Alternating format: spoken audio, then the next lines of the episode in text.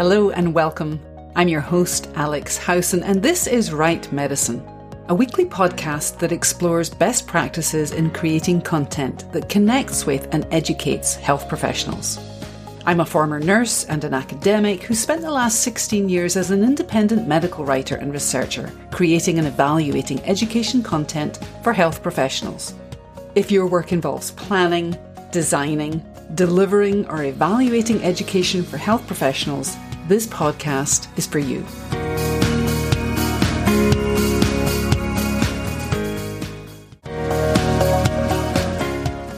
Celebrating its 10th year as the premier online event for CME professionals, CME Palooza will be back in 2023 with its spring and fall events.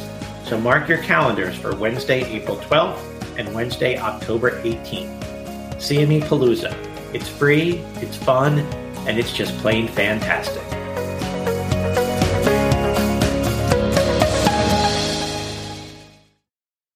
The content creation process in continuing education for health professionals combines both art and science.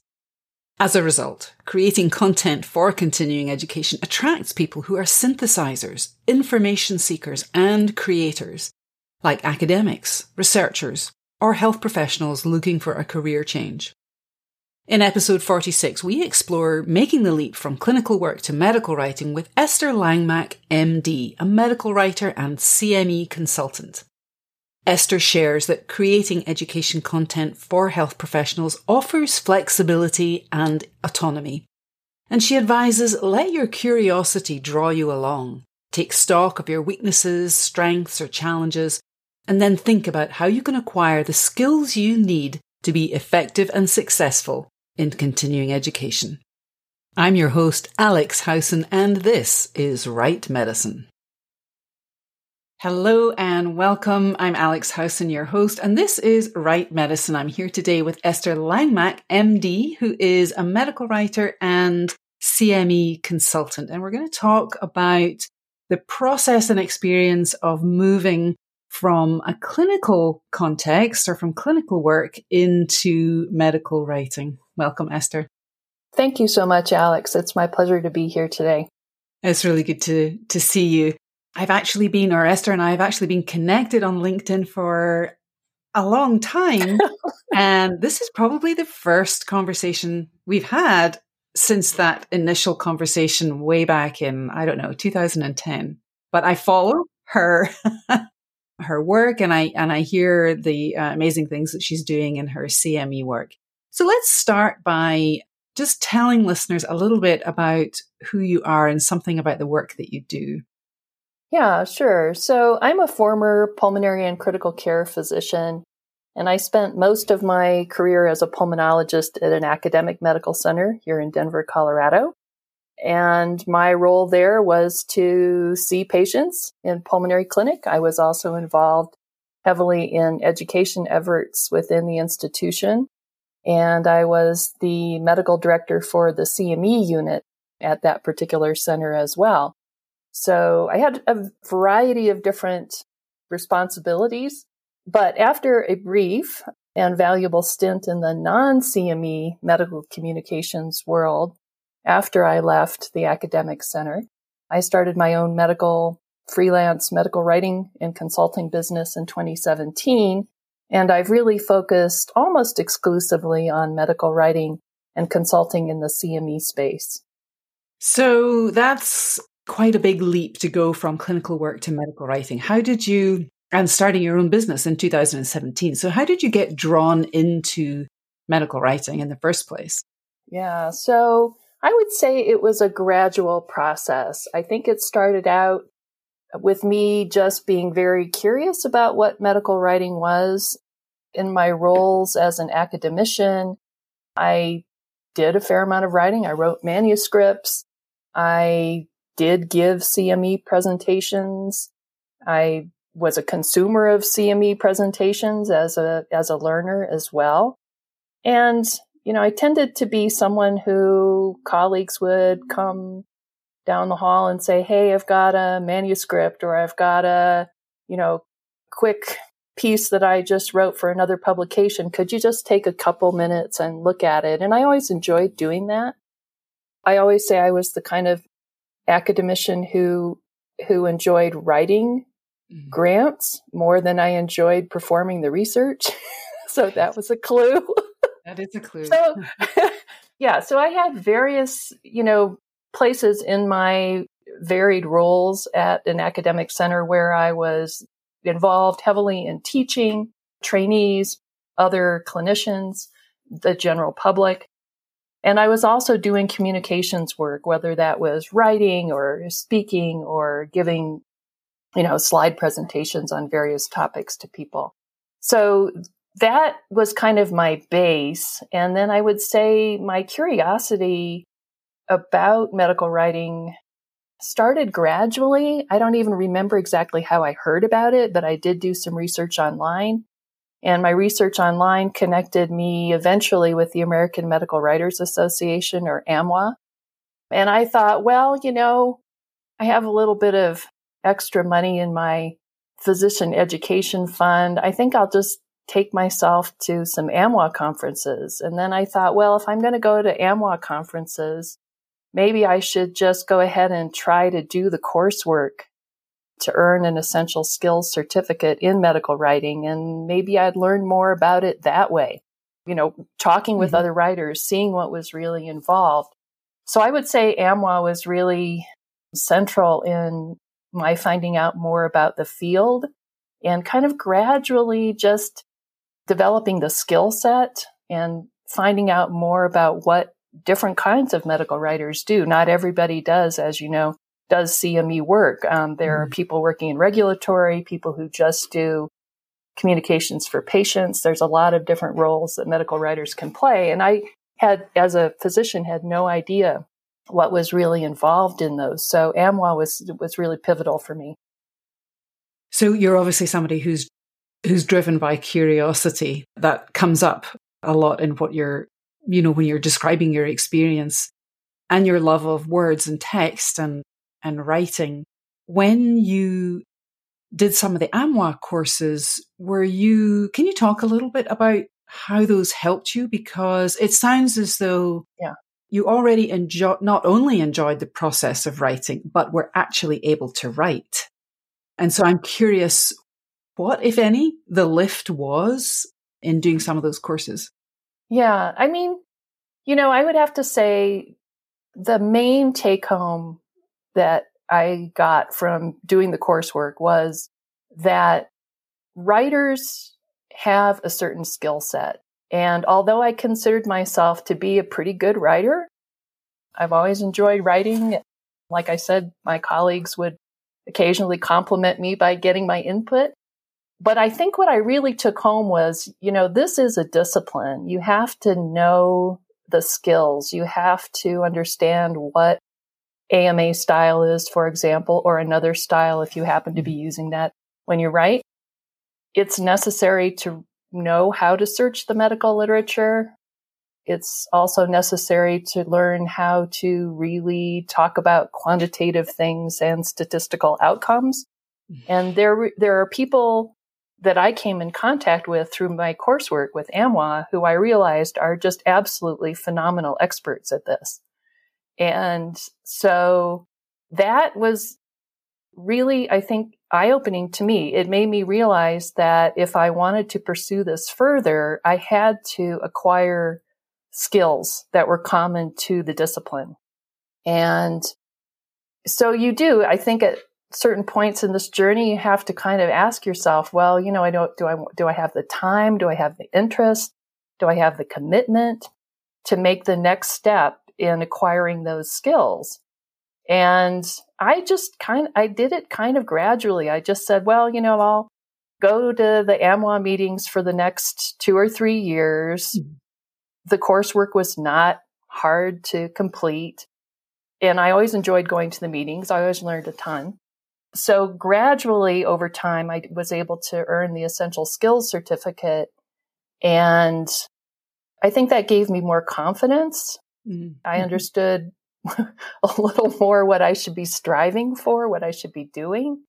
And it showed me that, yeah, you know, with a little bit of hard work, curiosity, I was able to acquire those skills and keep taking the next step. So it was a gradual process. And I, I did, I know that there are other things that people think about as far as skill acquisition for being a medical writer. Clearly being a freelance, there is a business component to this. Mm-hmm. Mm-hmm. And I certainly have had to come up to speed on many of those things as well. But for me, fundamentally, I felt like, you know, if I'm going to be a writer, then I should learn how to write.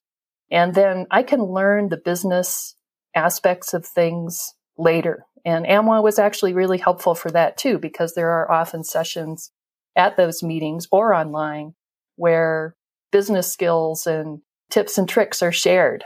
And that was really, really helpful to me as well.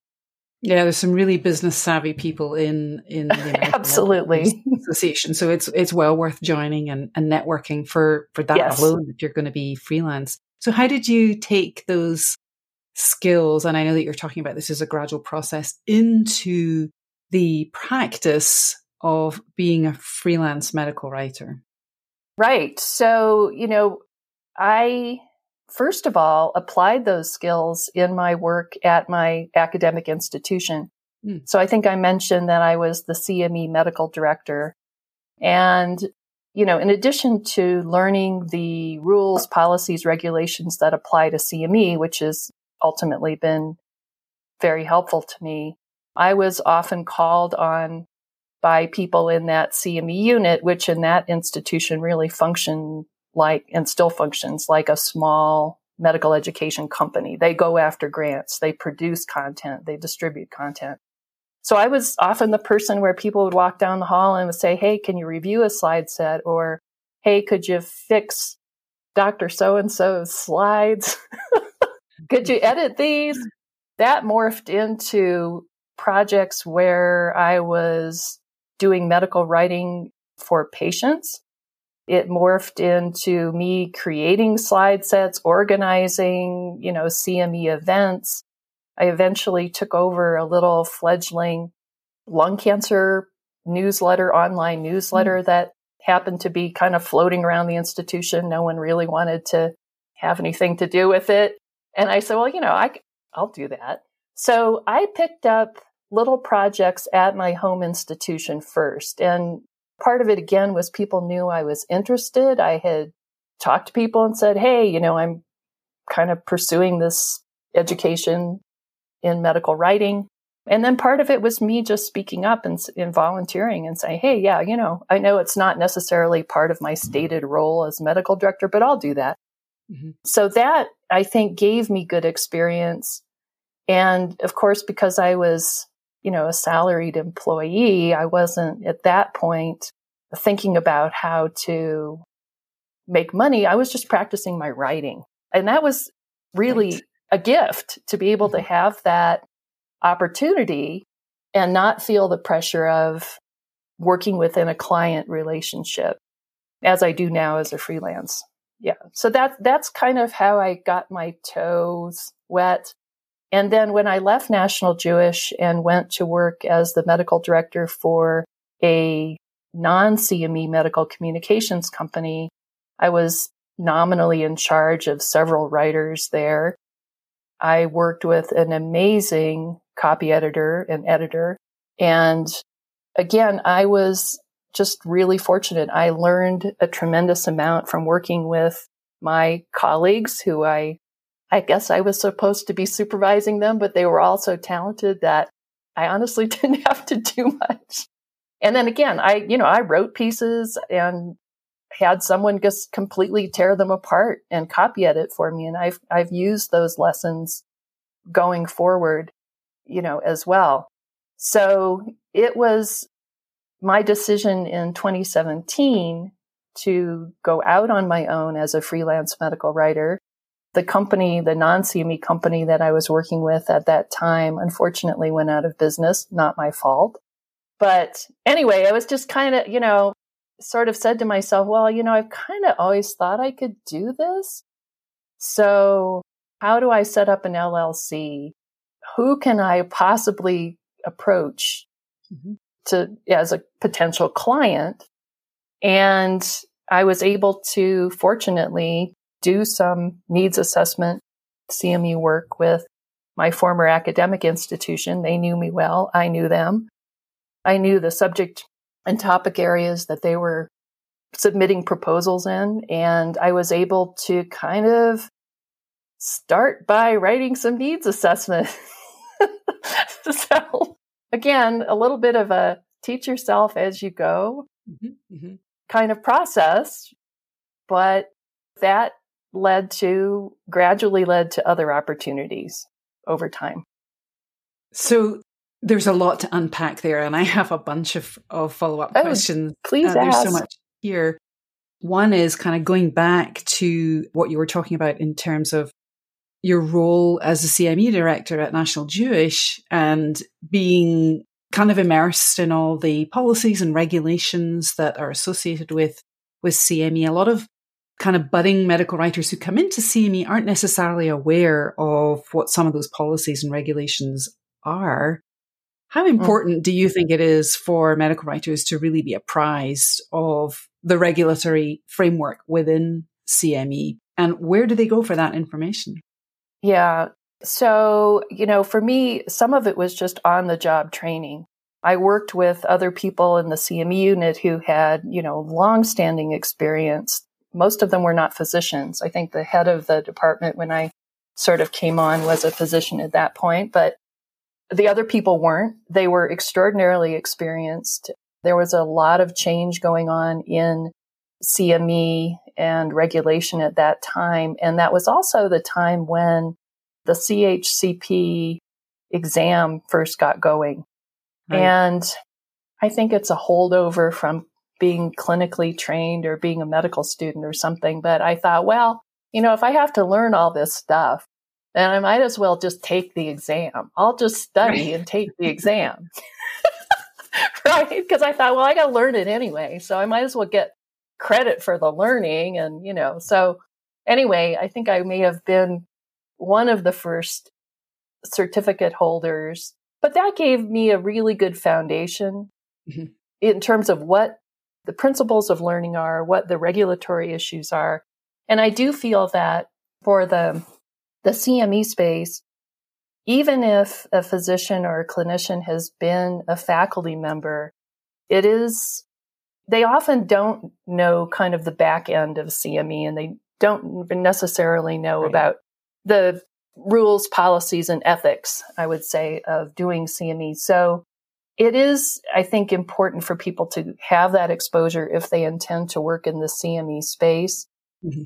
I would highly recommend the Alliance for Continuing Education in the Health Professions. As you know, we generally call that the Alliance, right? It's mm-hmm. gone by a number of different names over the years, but they have some really excellent online resources. Mm-hmm. You know, I kind of treated myself and went to some meetings. I think that's where you and I first met, just randomly yeah. because we were seated seated next to each other in a big plenary session of some sort. But I learned a lot by going to the meetings. And then again, as I've said over the years, they've expanded their online training and resources as well. So the information is out there. I think it's a matter of trying to expose yourself and and learn as much as you possibly can certainly some people choose to go ahead and take the CHCP exam.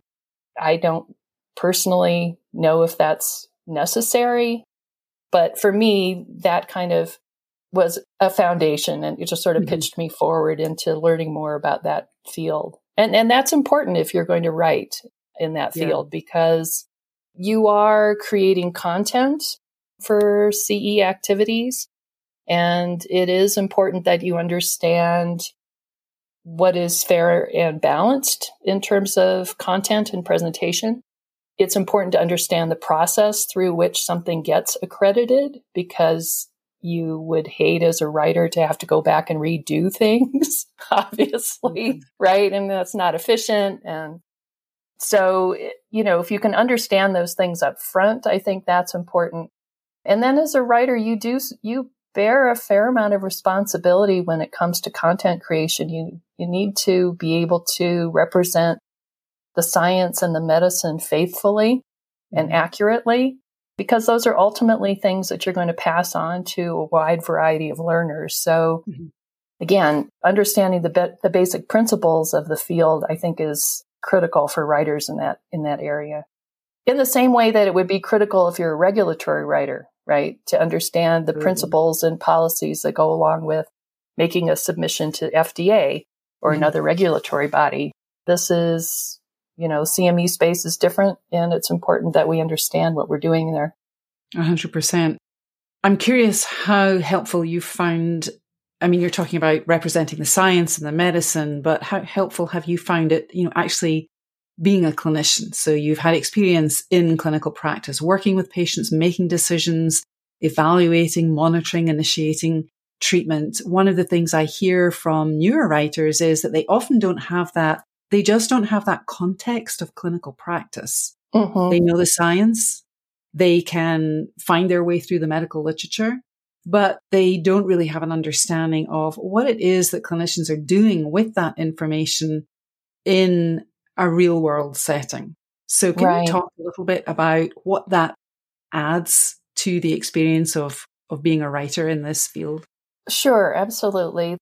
I have a couple thoughts on that. First of all, is I think, you know, as clinicians, and I'm not just including physicians in this, I mean, you know, nurses, nurse practitioners, other allied health professionals, we sort of share a common way in which we were all educated.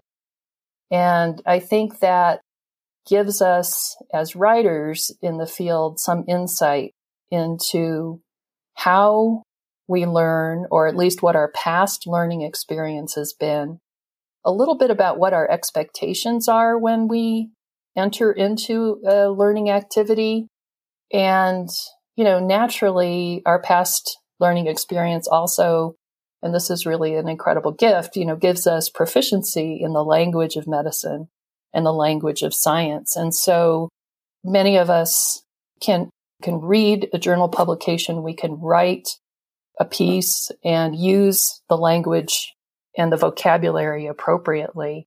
And that is hard for people who are coming from maybe a writing background who don't have the science or medical background to pick up all that vocabulary and feel comfortable and proficient in using it.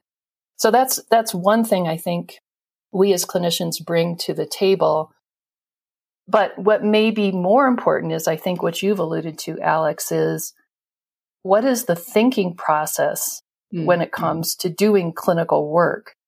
So how are our minds kind of going through that decision kind of tree when we're doing differential diagnosis or trying to diagnose a person, trying to figure out what's going on? What are we doing? We, we often, many of us have been doing it for so many years, we don't even think about it, right? Oh, it becomes tacit knowledge. It right? right exactly it's, you know, it's just kind of a natural way you think. And there's a certain amount of skepticism, right? Do I have this right? What if I don't have this diagnosis right? You know, what's the risk here? Clinicians are always weighing that.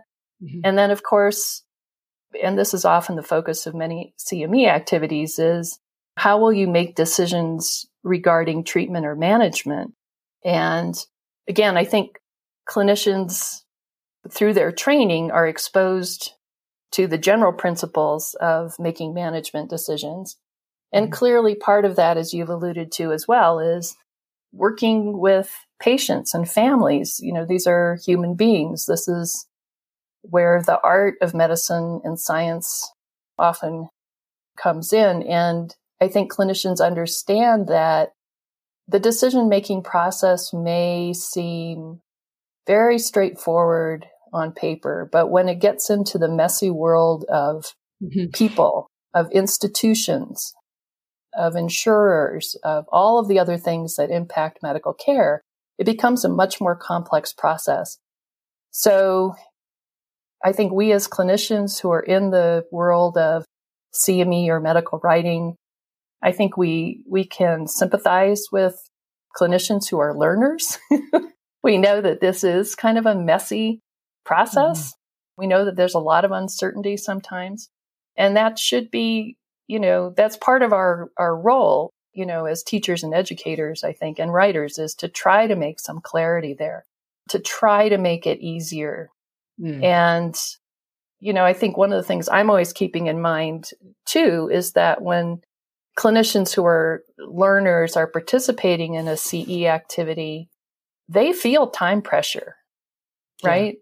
They don't want to spend time on things that they already know or that they don't feel as valuable. And again, as writers, we're really challenged when we're, we're helping faculty to create content. You know, how do we bring those points to the fore? How do we make sure we're really getting the message across? How do we make this useful? How is it practical? So anyway, I think it's a fascinating area. There are just so many different nuances to helping people learn. It's a very creative space. I think that's another thing that I really like about it that I was very attracted to. I certainly did look at other forms of medical writing. I, I know that many people really enjoy regulatory writing, but for me personally, I felt like I mean, I I enjoy making precise, clear documents that follow the rules. I could I could just feel myself going, "Oh my gosh, I can't I just don't think I can I just don't think I can do everything that is necessary and have it come out being so dry." Mm-hmm. I kind of mm-hmm. like a little bit of the creativity. How do you draw people in?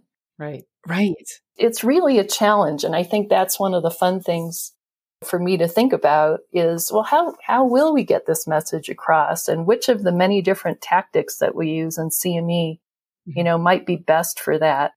So that certainly fit me well. And I hope that I bring that sense of creativity to the projects that I work on while still, of course, upholding my commitment to being scientifically and medically accurate. Well, I think that's one of the really interesting things about the CME field is those two things don't have to be mutually exclusive. Creativity uh-huh. and adherence to scientific principles and medical science. You can hold both of those things in the, the practice and delivery of, of writing. Yes. But you talked about tactics and you talked about, you know, some of the things that writers can do to to draw that creativity and to draw people into the content. Can you share anything about that process or some of the things that you're thinking about as you're creating content for a CME activity? Yeah. So I think it depends very much on the client, at least in my work as a freelance writer. Many times your client will have very definite ideas about how they would like, what tactic they would want to use. Uh, frequently, of course, if they've been had an activity or a proposal funded, the proposal itself includes a fairly detailed discussion of what tactics are planned, right? So many times you're brought a project and the tactic has already been right determined ahead of time. But as a writer, you know, it's it's really pretty fun and sometimes quite challenging these days to keep up with the different ways in which education is delivered, particularly online. Mm-hmm. I must say, when I first started working in the CME unit as an academic physician, the main mode of delivery at that point was lecture, slides, mm-hmm. Mm-hmm. dinner, right? I mean, dinner is rapidly going away, obviously and you know people were kind of slowly making migrating to doing online activities and most online activities looked like you know a slide set with a voiceover. And of course i think especially since 2020 when it was not feasible to have in-person events there's really been an explosion of online mm-hmm. tactics. Clearly as writers we need to try to understand those as best we can. And again, that's kind of one of the fun things about working in this area is there's always something new to learn. But I think we as writers too have an obligation again to not get too distracted by all the bells and whistles, but to kind of be able to look at things objectively and saying, okay, fine, but are we still meeting our educational mission here? Are we still delivering the messages and the information that will allow people to make good use of what we're communicating and go out into the world and apply it with people to help mm-hmm. people live better lives. Mm-hmm.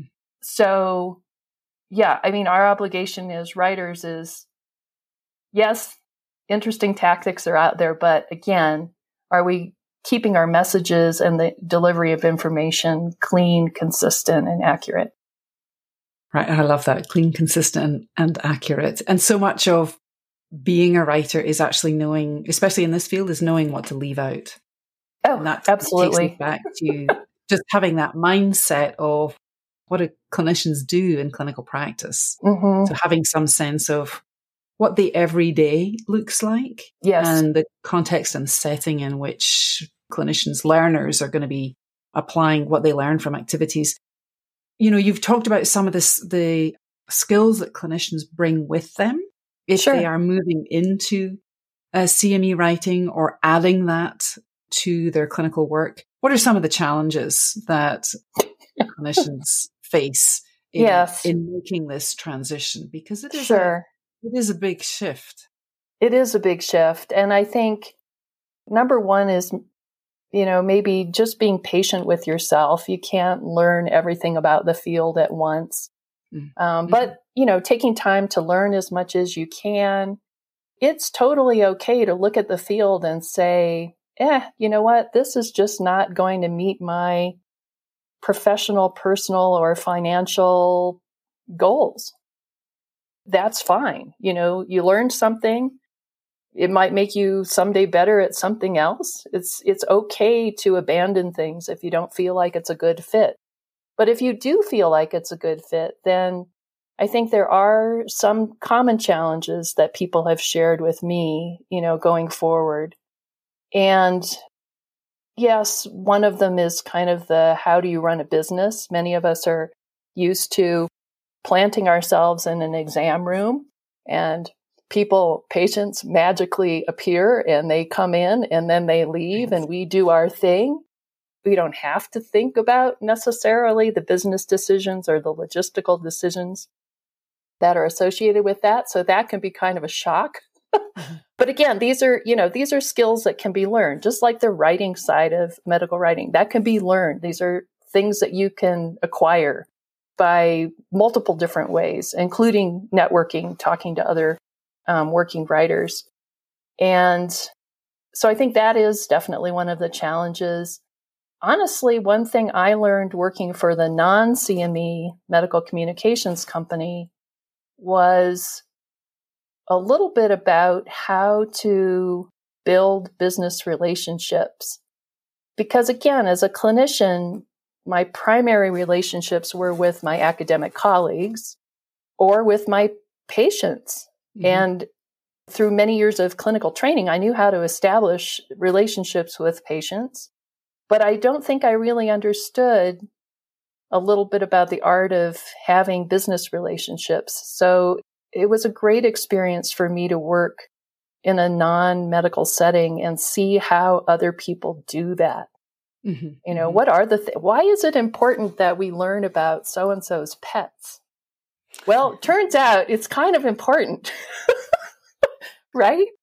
Anyway, those are those are things that I personally had to learn in addition to really learning the writing and and buffing up my writing skills as well. I don't know if there are there other things that clinicians have shared with you Alex that they find particularly challenging when they try to enter the field?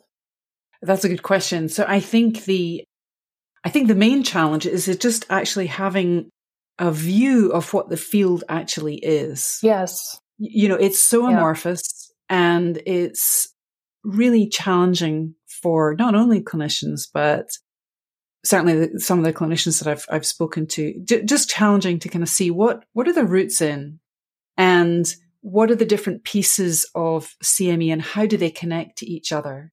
Mm-hmm. And I mm-hmm. think your point about, and to be clear, it's important to know about people's pets because because it is about fostering relationships. Yes. And you know building conversations from a very kind of uh, human level. And that is that is something that clinicians do, as you pointed out, with patients and colleagues, but it takes on a very functional role in in the context of being a kind of freelance uh, writer or even working for you know a CME company or or department that produces content. So I'm rambling a bit here, but I think I think the main thing is just having that sense of what is CME? It's amorphous. It's what what is its substance? Who are the key players? How do all these different pieces relate to each other is kind of tricky. Mm-hmm. Absolutely. I would also add, I think that the other, and this may come as a surprise to, to non clinicians and, and maybe some clinicians too, but we often aren't really taught very much about how pharmaceutical or a device product comes to market in right. the United States. So, you know, I think one of the best, one of the skills that I took away from working in non CME medical communications was really getting a window into how a drug comes to be developed and then how the regulations that apply to communicating to people about that product once it is on the market, what those are. And there's a lot of CME, obviously, that is funded by pharma companies. And it's important to be extremely judicious about fair balance when we create content. But we also need to understand what the perspective of potential funders for CME mm-hmm. is as they do the research, await their phase three clinical trial results, and think about bringing a product into the marketplace. That is something that I think is an important element to consider in CME. Clearly, there are parts of CME where you may never have to think about those things but being able to read prescribing information, being able to understand what the development process is in terms of phase one, two, three, four clinical trials, mm-hmm. I think is a key part of knowledge, um, at least in the CME part of medical writing. Oh, I, I agree 100%. And also, as an adjunct to that, the, the process of actually bringing an education activity to, to fruition. So that yes. whole kind of cycle of of planning and who's involved in that and what they're responding to and who's going to read a needs assessment and what are they going to do with that? what kind of decisions right. are they going to make? Absolutely. And the role that a needs assessment often plays in not just needs assessments, but the education activity itself mm-hmm. plays within independent medical education departments in pharmaceutical companies. They, you know, those kind of products allow IME professionals to get validation from their colleagues in other departments within the pharmaceutical uh-huh. industry. So there's lots of layers that are, you know, often just mostly kind of hidden to most of us when we first come into the field for sure. Yes, absolutely. And and that again is kind of a reason to try to develop some knowledge. Maybe an alliance meeting would be right for you, but again, I was just on their website the other day. They have some just fantastic offerings online now that just kind of take you, can take you through the basic fundamental, I think they call it their cornerstone series, but it basically is just yeah. the, you know, it's the fundamentals of, of CME and how, what the process is. Uh, and I think that's, we're really fortunate these days to have those kinds of online resources because honestly, you know, 10 years ago that didn't exist. Now you can become, you know, educated without necessarily having to go fly across the country and go to a, a national meeting. Exactly. Those things are more apparent. One final kind of question any advice that you would give to clinicians who are thinking of making the shift from medicine or nursing or pharmacy into CME writing? Yeah, I, I, think, you know, going back to a word you pulled out, be curious. Let your curiosity draw you along as you do that, kind of take stock of your own personal strengths, maybe your own personal weaknesses or challenges. And, you know, if you find yourself feeling like, yeah, I really want to pursue this, then think about how you can acquire the skills that you will need. Again, it's a gradual process. It won't happen mm-hmm. in two months. It won't happen in six months, probably. But I think you know, in the same way that we had to acquire skills to be clinicians or other kinds of medical professionals, we still have to think about acquiring the skills that we might need if we're going to be medical writers in whatever kind of context, you know, we find ourselves, whether that be regulatory writing or CME. And again, it's okay at the end of the day if you say to yourself, you know what? I looked into this. This isn't for me. Mm-hmm. That's fine.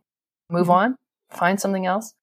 But it's also good to to hear that little part in your head that says, "Ooh, this is kind of cool." You know, I want to I want to find out more about that. Who could I talk to? Where could I go? What could I look at? And if if that keeps kind of popping up, then I think that's worth following. You know, see where it leads you. Was there a moment when you identified yourself wholeheartedly as a writer? as a writer? Mm-hmm. I mean, again, I've always enjoyed writing. I don't, well, fun fact, mm-hmm. I had planned when I entered college to be an English major, ended up not doing that, ended up being a science major instead. But again, something I've always enjoyed. I think it really, I really started thinking of myself as a writer when I was still faculty member at the academic institution, working with the CME department, and was, you know, literally tasked with, you know, writing things for patients, writing white papers, mm-hmm. writing different things. And I sort of, at that point, started to think of myself as a medical writer. Yes, I had written journal articles and other kinds of publications before, but I think then it was really that was really when it dawned on me hey, I'm taking some of these things that I've learned through AMWA and other places, and I'm actually bringing those things that I've learned into these pieces that I'm creating. Right. And then that I think was the point at which I started to say, yeah, you know, I think this is what I am now. In addition to being a clinician at that point, obviously. Esther Langmack, MD, writer, strategist, Thanks so much for sharing your wisdom with listeners of Write Medicine. It's my pleasure. Thank you so much.